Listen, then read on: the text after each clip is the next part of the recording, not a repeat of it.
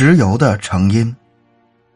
石油是当今人类生活不可或缺的资源，但随着消耗和开采的加剧，使石油越来越缺少，石油的价格也随产量而起伏不定。然而，人们对于石油的成因却仍存在争论。一种是无机起源说。十九世纪的德国地理学家洪堡、俄国化学家罗蒙诺索夫均设想石油源于无机物。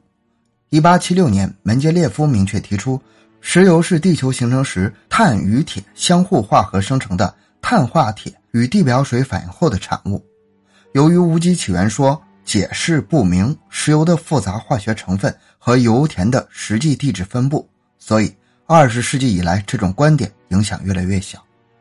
另一种是有机起源说，有机起源说创立于十九世纪中叶。随着石油的开采和研究，支持它的证据越来越多。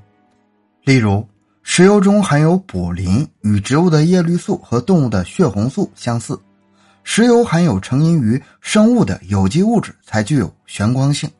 石油中碳十二的丰度高于碳十三，可以用生物的光合作用来说明。尤其有力的证据是。